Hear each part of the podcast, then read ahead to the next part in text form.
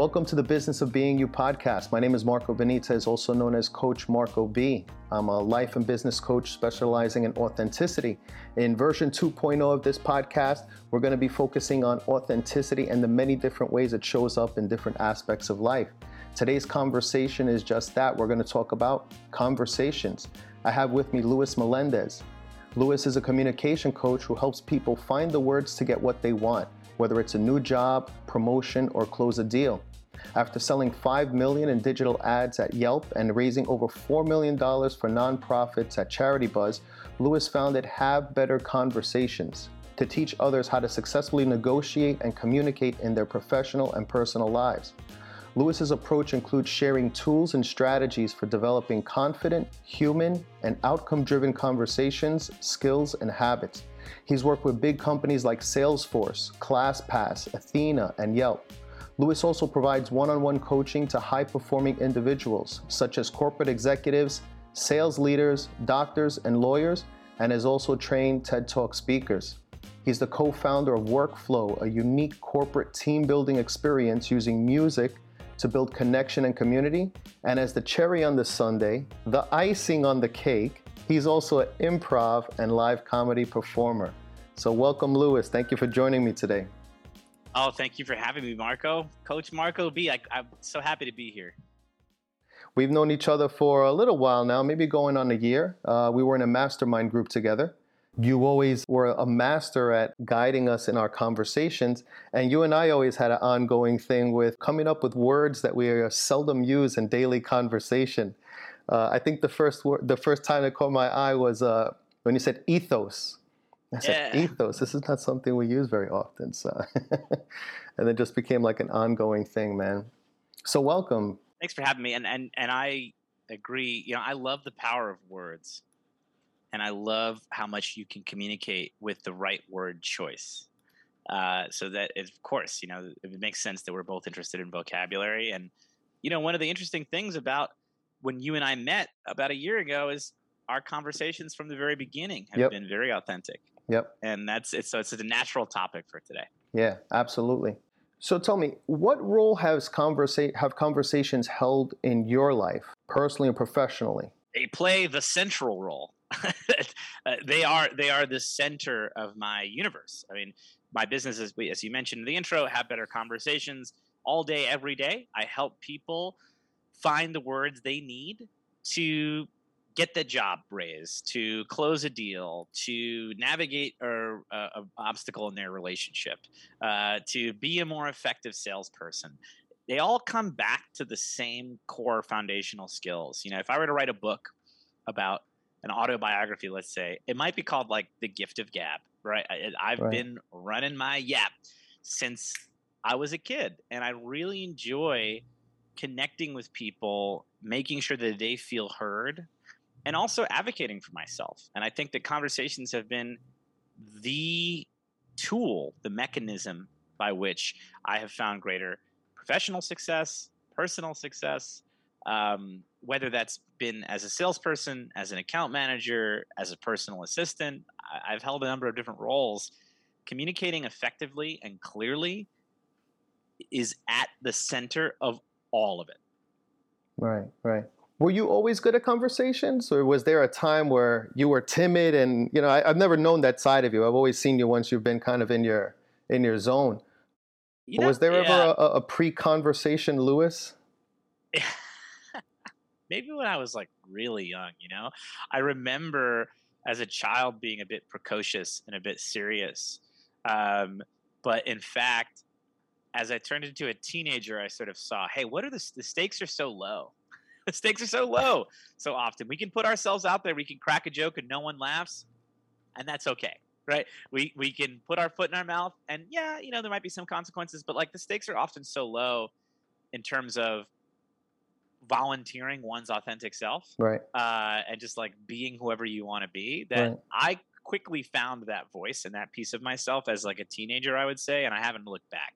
I started doing stand up comedy and, and improv comedy when I was like 16. Mm. And that I think really opened the floodgates to putting myself out there, getting on stage, um, and and being up in front of crowds. Right, right, right.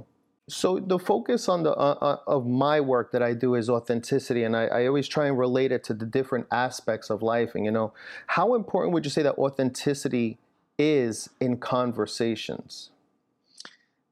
You know, it's interesting. I'd like to say that it's very important. It it it, it should be important, right? Right.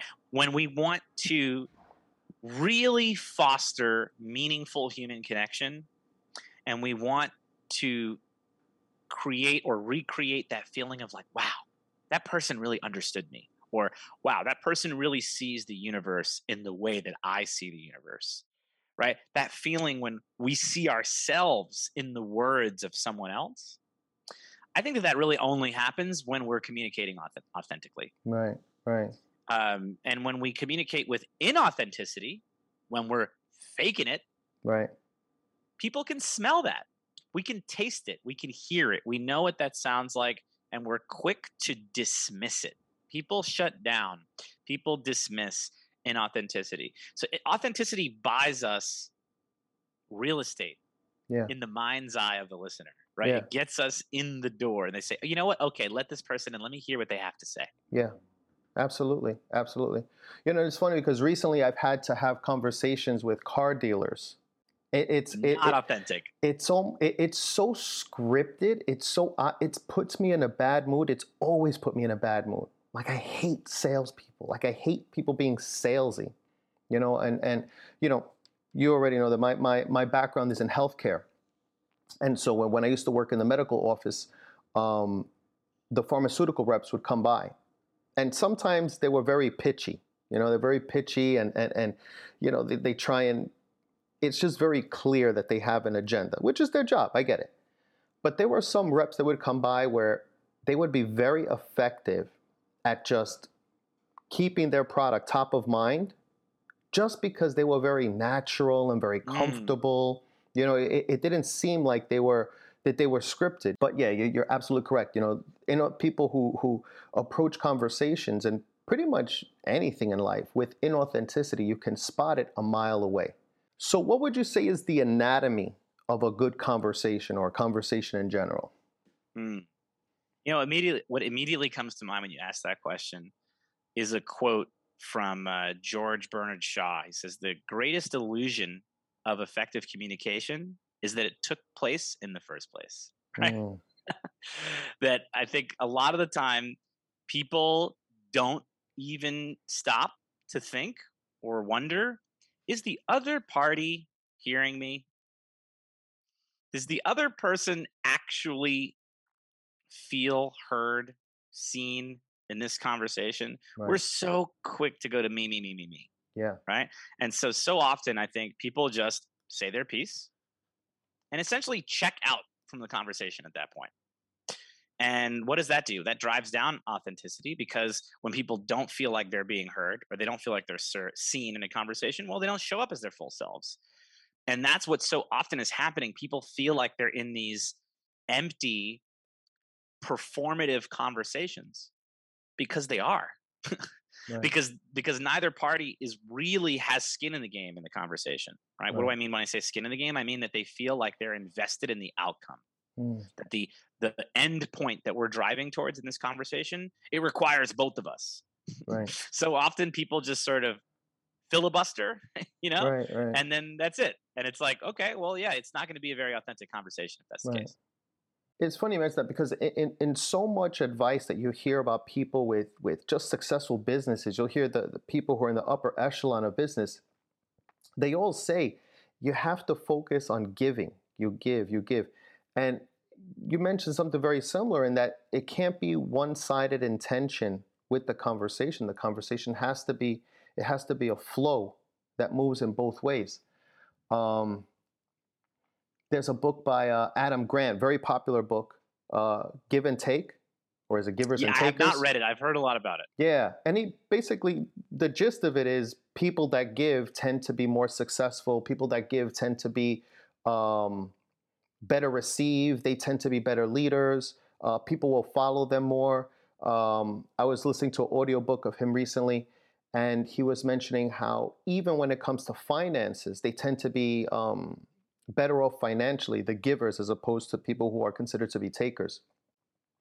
So that's interesting. So in the conversations, you find also that there has to be at least some level of being aware of the other person's needs in this conversation. Yeah, you know, it's one of the things that I teach in sales, uh, sales training. There's actually a lot of data on this. This is not just my opinion or some observation. Uh, in fact, if you're familiar with the um, the conversation recording tool called Gong, Gong.io, they're a huge company in the sales world. You can have your sales reps, all your conversations can get recorded. Mm. Right. So what's beautiful about this in the age of big uh, data and and machine learning is you can interpolate, you can synthesize that data quite quickly. You can draw conclusions at meta levels that we've never been able to before, right? When looking at conversations. So one of the things Gong did is they looked at 26,000 sales calls. They ran them through this thing. They came up with a lot of different takeaways, but the one I think is relevant for right now is they found that literally every 10%, maybe it was 15%, that a sales rep spoke less, meaning they gave more space in the conversation for their prospect to speak, their performance, they were in a higher performance quartile. Wow. The highest performing salespeople spoke the least, bar none. This is a wow. fact. This is after looking at 26,000 sales calls, right? So, wow. what does that tell us? It tells us that people are more likely to open their pockets. People are more likely to transact. People are more likely to actually say yes to what you want them to say yes to if you speak less and you actually make them feel heard. Wow.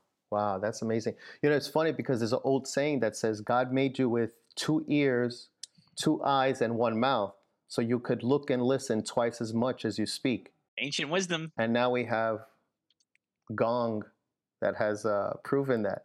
yeah, right. Exactly. It's ancient wisdom, and it, it, it's so so true, and it's true for every aspect in life. It's not just sales calls, right?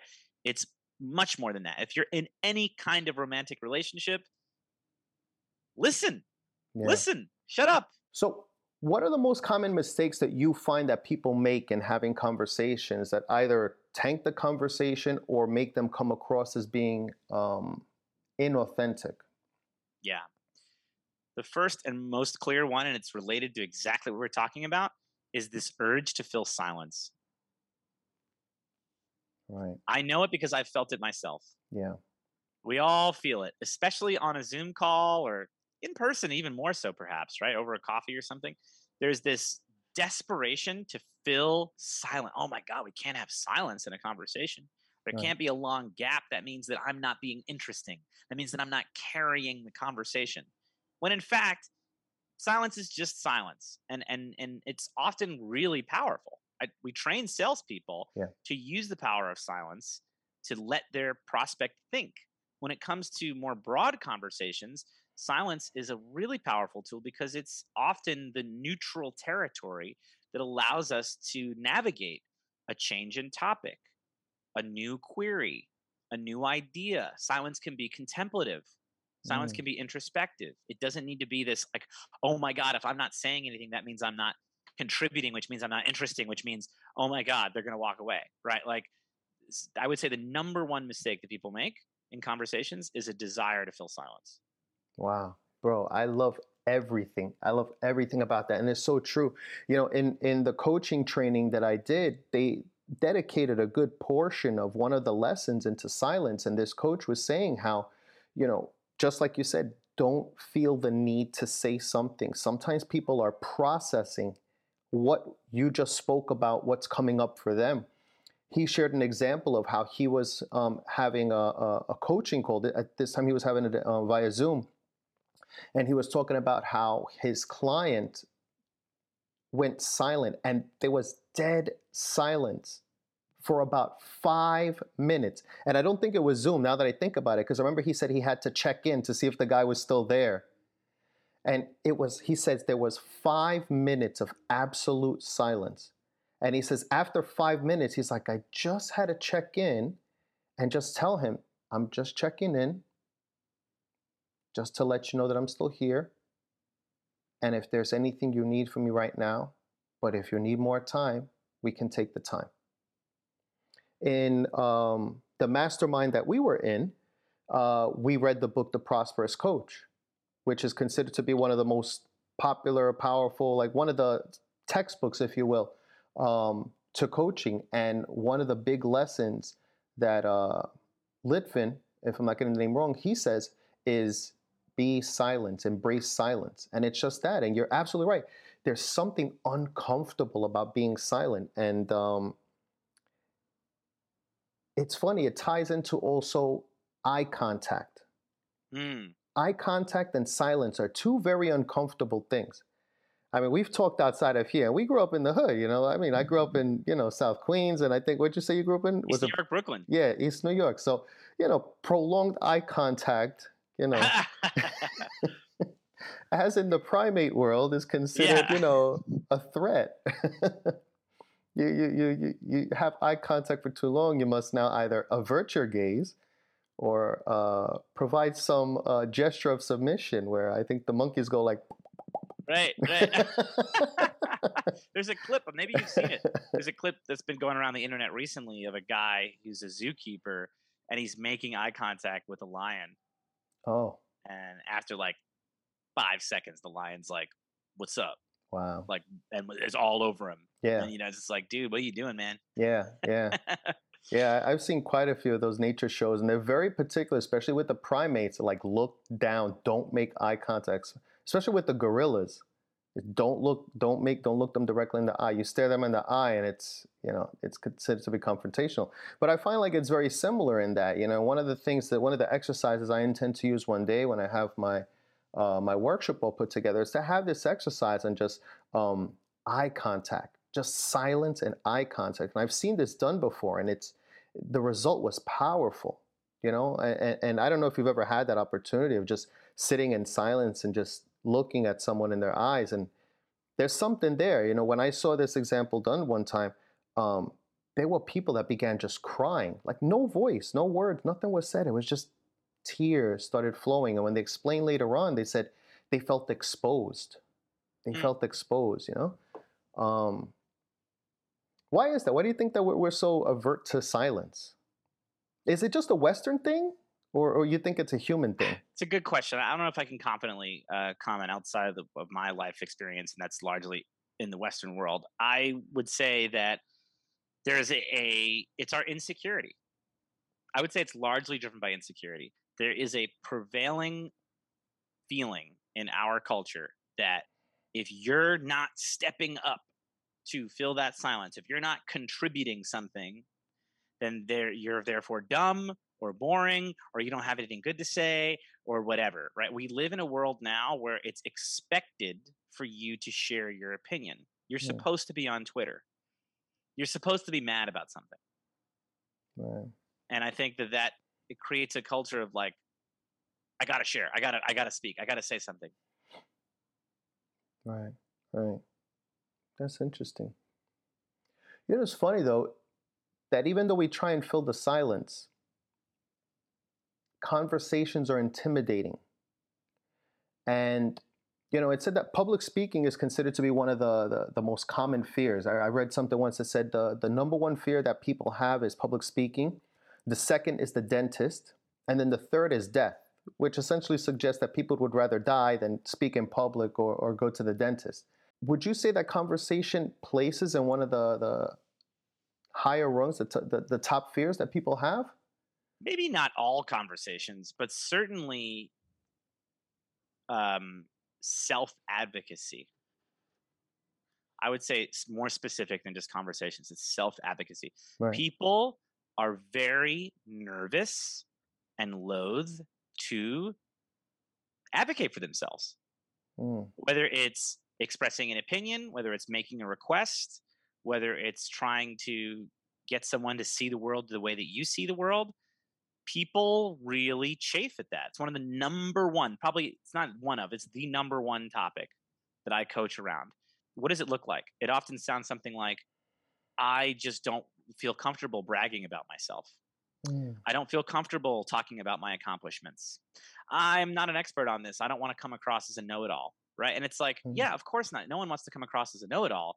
But there's a big distance between being a know it all and simply advocating for oneself and expressing an opinion on something or describing one's belief on a topic, right? Right. Yeah. I heard someone said to me one time, they said, it's not cockiness if you can do it. yeah, right. but that's interesting because despite their fears and their insecurities, they have this innate desire to do what they're setting out to do, to have that conversation, you know? And I feel like, at least from my perspective, I feel like this is where the authenticity comes in because, you know, part of what I share and part of the message and the, the people that I work with is there's a part of them that is just pulling at them to move forward, you know? And in people that feel this pull towards, I need to have this conversation or I want to get this job and, and, and communicating effectively in a way that represents me in a true, accurate fashion is something that's very important. And that's why, you know, I, I reached out to you because it was like, you know, as I'm about to embark in version 2.0 of this podcast and a slightly different approach to the coaching that we've discussed before that I do, conversations is really going to be the most important aspect in the way I serve and in the way I can help others to serve. So I felt it fitting to have you on for this, but I feel like just from what you said, authenticity, there is a very deep and and and relevant correlation between the quality of one's conversations and how confident one feels in their authentic self. Absolutely. And they feed one another. It's a it's a little self-perpetuating thing. And what do I mean by that? It comes back to the narratives that we construct. We all walk around with a million narratives bouncing around in our heads in terms of how we make sense of the world, how we make sense of other people, and what narratives and stories we tell about ourselves. Mm. And when we carry those narratives into conversations, they dictate how the conversations go, right? So a lot of people tell themselves a narrative, for example, I am not a good public speaker. This is a narrative that many people have constructed for themselves. Right. Perhaps they're not. right. But there's a difference between, yeah, one time I tried public speaking and it didn't go that well, and I am not a public speaker, right? One is an identity, another is just something that happened, right? Yeah. And so often people create these identities yep. tied to a narrative, and then that ends up informing how they communicate and how they interface with the external world. Right, right. Those I am statements are extremely powerful. They're extremely powerful. You know, with my kids, I try and teach them also the power of their words. And part of it was the I am, the other one is the I can't. Mm, mm-hmm. So don't say I can't. I don't want to hear you saying I can't. I want you to say, hear you say, how can I? How can I? Mm. So for the person that wants to have these better conversations and your experience as a, as a conversation coach, um, what would you say are like the top three things that you would say, you know, that you would advise someone to have an authentic conversation? Yeah, yeah. One is this is the simplest one. Keep it simple. Right. Keep it brief. Less is more. Volunteer a small piece of yourself and let other people react. Let them ask you follow up questions. Let them come into the conversation with you instead of upfront all the things you want to tell the world about yourself, all the opinions you have. You're having you're about to have a conversation about Tamagotchi and you're a really intense Tamagotchi nerd and you have them all and it's like, yeah, I get it. Just talk about one. Talk about your favorite Tamagotchi. Don't tell us about your whole collection. Right? It's a silly example, but you understand what I'm saying, right? right. Nope, People so often we're just I get it. You're excited. Choose one piece and start there. So that's my first tip is keep it simple. Right. Less is more. My second tip is ask questions. Be curious. You will learn more about yourself by learning more about others. You will learn more about what the other person needs, wants, hopes, expects, etc. by asking them questions than by talking at them. This is what one of your used your your car salesman needed to hear. Yeah. When you were going around to these car lots, mm-hmm these car guys, they're so excited and amped to get you into a car that what do they do when you show up? they just talk about the heated seats and they talk about the power steering and they talk about the torque and they talk about all this stuff. None of that may be relevant to you. But you're just thinking about can I fit a car seat in this back seat? Does it have the thing to open the trunk automatically? What's the MPG? Right? Whatever your concerns are, right? Right. You're coming in with your concerns. The expert car salesman, the, the person who's having an authentic, effective sale, they're hanging back. They're listening. They're asking you questions. They want to know how you're Mm. going to use the car. They want to know how often you're going to drive it. They want to know the use cases for when you're going to use it. Right. How big is your family, etc. Right? They're going to sit back. They're going to listen. They're going to notate, and then they're going to make a competent recommendation.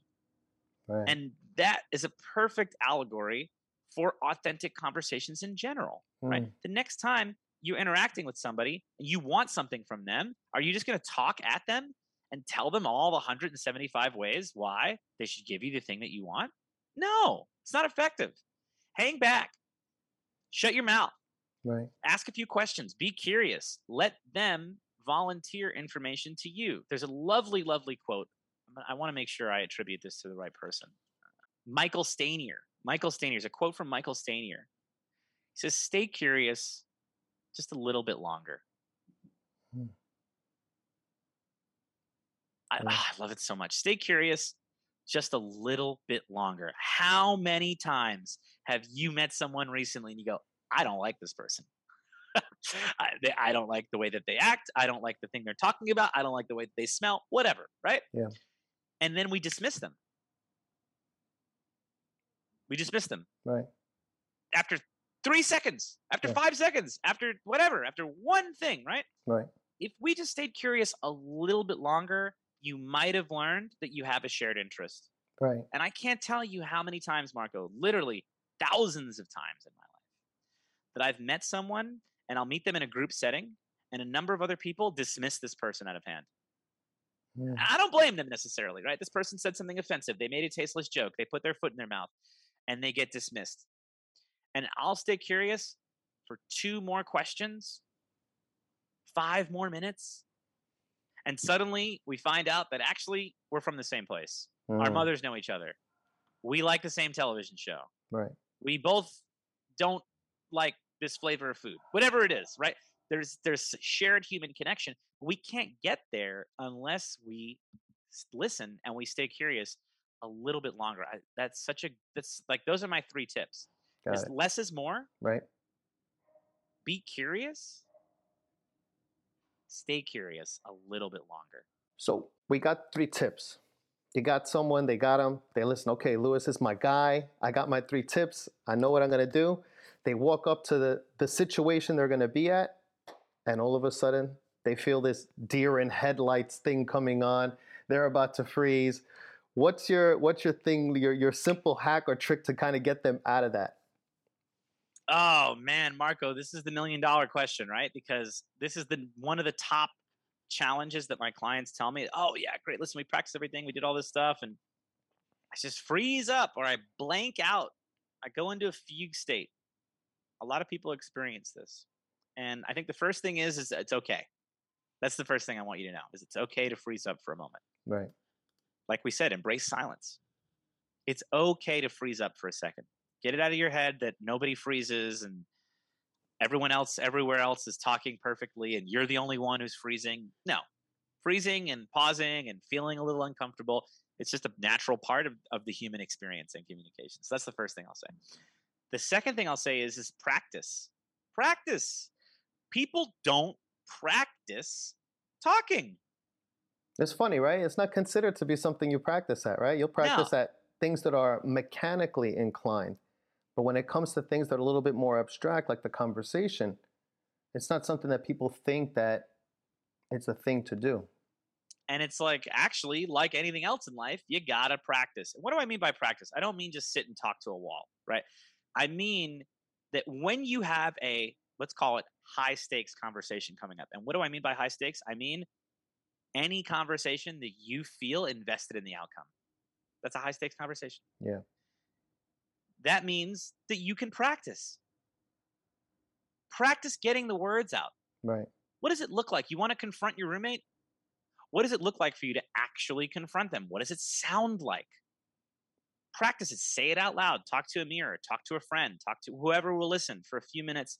Actually practice it. That's probably the, one of the most effective ways that you can tamp down on that feeling of I'm being I'm frozen. I'm a deer in headlights because so often what's happening in that moment is you haven't been there before. Right. The anxiety and the tension of the moment with the novelty of the moment is overwhelming. You can diminish some of that by practicing.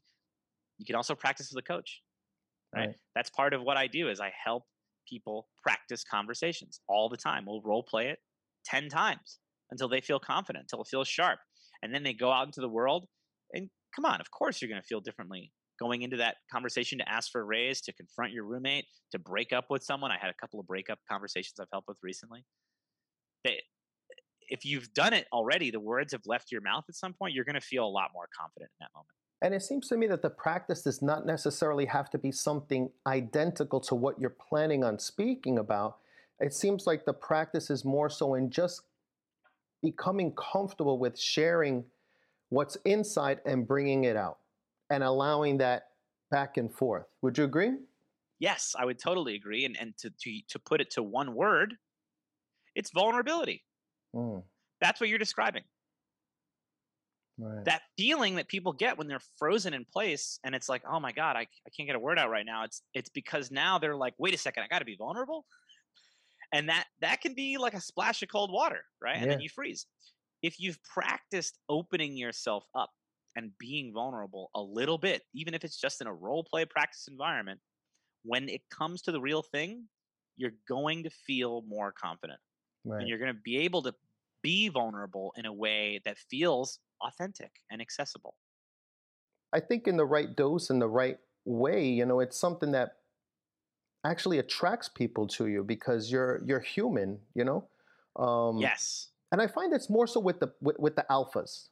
People that are considered to be alphas, when they kind of bring themselves down to a more sensitive human level, I feel that that makes them more people gravitate to them. Absolutely. And what you're describing, in another word, is authenticity. Yeah.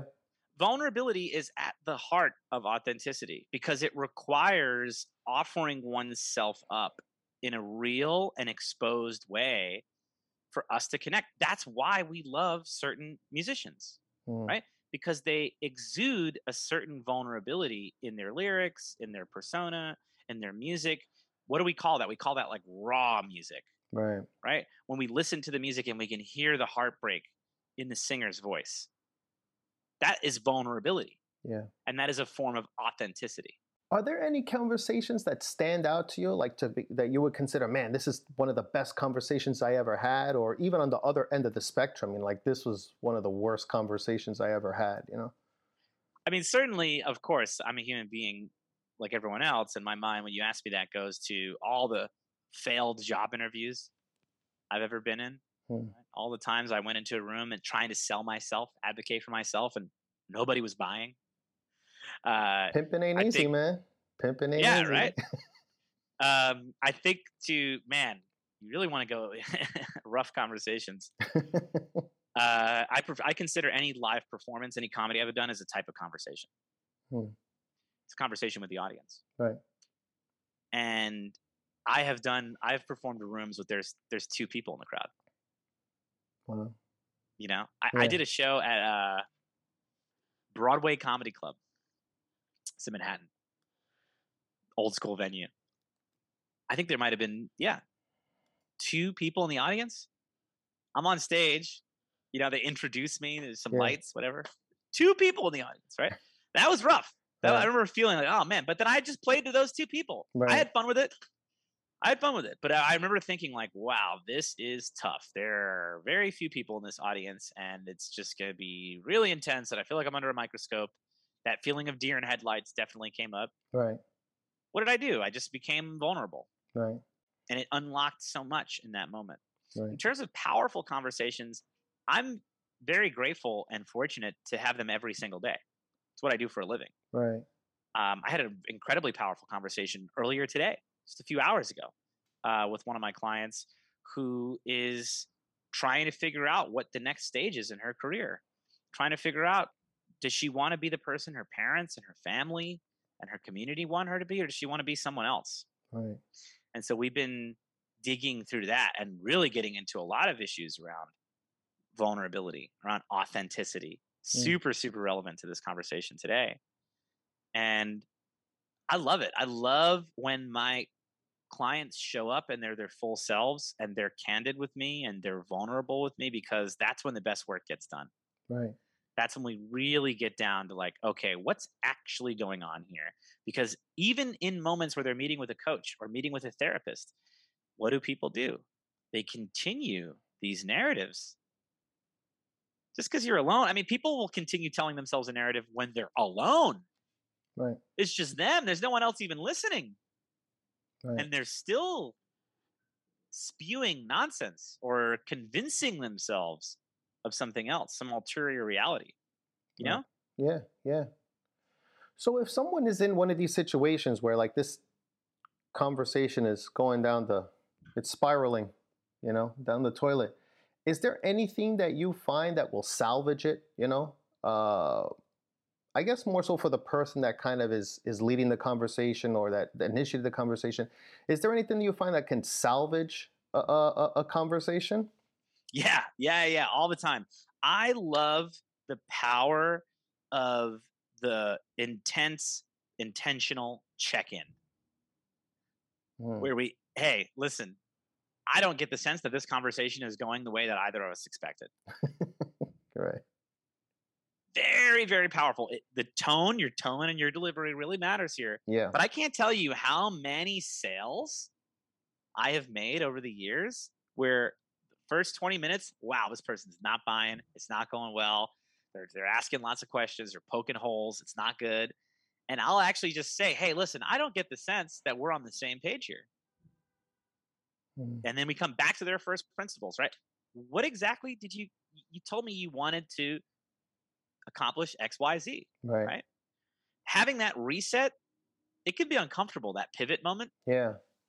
but it's so effective. And it, what does it require? It requires a little bit of authenticity. It requires a little bit of vulnerability. It requires us to say, hey, hey, hold on, let's not continue along this performative track where we're both going to smile and nod and both go away unhappy.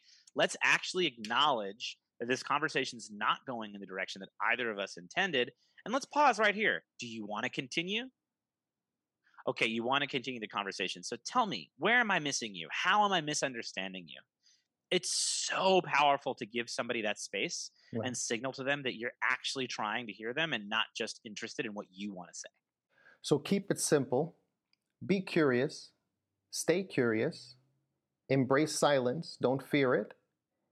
And above all, be authentic. Be yourself. And be open to the possibility that your authentic self may not always blend with the person you're trying to converse with. You're not going to win them all, just like you're not going to win every sales conversation in uh, meeting new people. You're not always going to, you know, jive. You're not always going to connect with that person. Be open to that possibility that agree to disagree and walk different ways. Yeah, yeah, that's one of the keys to authenticity is it's not being authentic doesn't mean that I am being vulnerable and being myself only when it's convenient or only when it's going to work out well for me or only when there's money at the end of it, right? Right. It means that I'm just being myself because that's who I am. I am what I am, right? Yeah. That's, that's what Popeye taught us. Yeah, That and to eat spinach yeah, and it you know it really is like it, it, it's so true it's so basic it's so simple but it really is one of those true things in life like being yourself is so much more freeing and so much less stress once you actually inhabit your body and inhabit your personhood in a real way yeah. uh, it's so much less stressful Yeah. So we've been talking back and forth a lot about authenticity. And let, I just want to get your take on it. So, what is authenticity to you? Authenticity is showing up in in a way that feels true and is in some way at least slightly vulnerable vulnerability is the key to authenticity i i, I know this to be the case Hmm. it's so self-evident right Right. because if you're really into something and that's authentically you and you bring it up, you're not bringing it up with the expectation that the listener, your audience, is also into that thing. Right. Also shares that interest. You're just bringing it up because it's what you're into. Yeah. Right. And I think that's really, really powerful and not doing so much window dressing and table setting. People love to, well, you know, this is my thing and I know it's weird and I know it's da da da. Yeah. We, we, we give all these caveats, right? Ah, that's big. Yes, yes. Eh, That's that's a very common thing in the insecure. You know, they preface it. They preface it. Yes. And you can, and this goes back to what we were talking about in terms of the prep work, the prep work, and then, you get in the situation just like all of the confidence like instantaneously fizzles. You're like, oh crap, I got to salvage. You're like, I know this is going to sound dumb, but uh, you know, um, I, I'm, I'm just thinking out loud here, but you know, and then they kind of like, oh, table setting. I like the way you Right? said that. Of course, the negative caveats it's Yes. awful think about powerful effective speakers that you can think of in your life whether it's a parent whether it's a politician right i think of barack obama guy's an incredible speaker Yeah. He's so good and do you think he's ever prefacing what he's saying with like i know this might sound stupid but Yeah, yeah, yeah. And it's funny because I was thinking about that because I catch myself in the same situation sometimes as well. And I've become very observant to these people who are considered to be masters in their field or people who are, are very high up and highly respected. And they just they just speak. Like Oprah. Oprah's she doesn't preface anything. She just speaks. And I've been watching some videos and stuff because I'm, I'm, trying to learn her presence and, and just people in general. But I was watching some videos and she just walks in and it's just she's just there. She's just I'm just me. You know, and people like, oh my God, Oprah, it's so nice to meet you. She's like, Yeah. Yeah. oprah is a perfect example yeah. If you could go back in time and talk to your 14 year old self, what would you tell 14 year old Louis? oh man what would i tell 14 year old louis buy bitcoin uh, there's going to be this thing called NFTs coming out soon, and I don't know. Just get some money into it early, okay? And then get out. Um, seriously, what would I tell 14 year old me? Honestly, yeah. this is going to sound kind of funny coming from me, but I would say get started even earlier. Mm, Get out on stage even earlier. Get yourself out there. Make even more mistakes earlier right. because every single time I've fallen on my face, and I have fallen on my face many times, I have been fired from jobs. I have been performed to empty rooms. I've performed to full rooms, and no one dro- no one laughs. Right. You're a pin drop, just as painful as an empty room, Right. if not more. Um, and I've learned so much, and it's not more than just I've learned. I can literally trace the growth, my personal growth Right. at each of each of these junctures, every time I failed, I've been able to go back to the drawing board and say, okay, okay, interesting. Take note of that. Not going to try that one again. Right. Right. And I guess, yeah, my advice to my 14 year old self is just like get out there, move fast, make mistakes, make as many mistakes as you can, man. Just try stuff. Just keep throwing stuff at the wall. You have nothing to lose and everything to gain. Our topic today has been conversations. And for the person who feels that they're called to either have better conversations or to help other people have better conversations, what advice would you give them to take the first steps into following through with that? Yeah, that's a great question. I so okay, I'll take it in two parts. One, if you're somebody who's thinking about getting into coaching or you want to help other people in some way, specifically around conversations, the best advice I can give you is just get in there. Just start scheduling these. People will want to chat with you. Go find a Facebook group. Go find people on Craigslist. There's a whole lot of people, especially coming out of the last two years. People want to talk. There are people out there that will chew your ear off, no problem. I can see So if you're actually serious or you want to start interrogating or investigating this and you want to pursue it, just put yourself out there. Hang a little sign up saying you're willing to listen and people will be willing to talk. So that's my first advice for anybody looking to get into this. If you're just looking to improve yourself, my advice is similar but different. Get into the habit of practicing, whether it's with a coach, whether it's with a book, whether it's with your mirror. Be intentional and carve out space. Maybe it's 30 minutes a week. Right. That's Right. it. 30 minutes a week. Right. Everyone has that. Right. I don't want to hear that you don't have that. You have that available to yourself, right? Right. So maybe it's you read a book, phenomenal book. I have one book recommendation to this whole thing Crucial Conversations. Hmm. It has like four or five authors. I, I don't know all their names, but Crucial Conversations is the Bible, I think, of effective communication. I work with that book with many, many of my clients. I've read it at least half a dozen times. Wow. Um, I think it's such such a pivotal, useful, easy read. Uh, introduces some really great concepts in it. So, for people that are interested in working with you or following what you're doing, how do they reach out to you? Love that question. You can find me at havebetterconversations.com. So easy. Go there. You can book time with me there. You can email me there. Havebetterconversations.com. You can also find me on LinkedIn, on Instagram, what have you. But really, uh, find my website. It's so straightforward, and you'll have all the information you need there. Awesome. Louis, thanks so much for being on, brother. It's always nice speaking with you, man. We have a lot of laughs off the Zoom. I'm sure that everyone that watched this is going to now approach conversations in a different light. I definitely learned something new. Thank you for your time and sharing all of your expertise, man. I really appreciate it. Thank you, Marco. The pleasure is all mine. I'm excited to listen to this and listen to all the new episodes that are coming out. The new, this new 2.0 of the podcast. It's really exciting, and thank you for creating this space. And that's our first episode of season two, version 2.0 of the Business of Being You podcast. I hope you enjoyed this episode and now feel more confident in having authentic conversations. My name is Marco Benitez, also known as Coach Marco B, and I'm a life and small business coach specializing in authenticity. I help people and businesses to be authentic confidently so that they can eliminate stress, achieve higher goals, and serve people better. If you want some free resources or coaching around authenticity, just visit me at coachmarcob.com, and that's B like boy. You can also find me on Instagram and Facebook at Coach Marco B. Thank you for joining me, and remember to mind your business, the business of being you.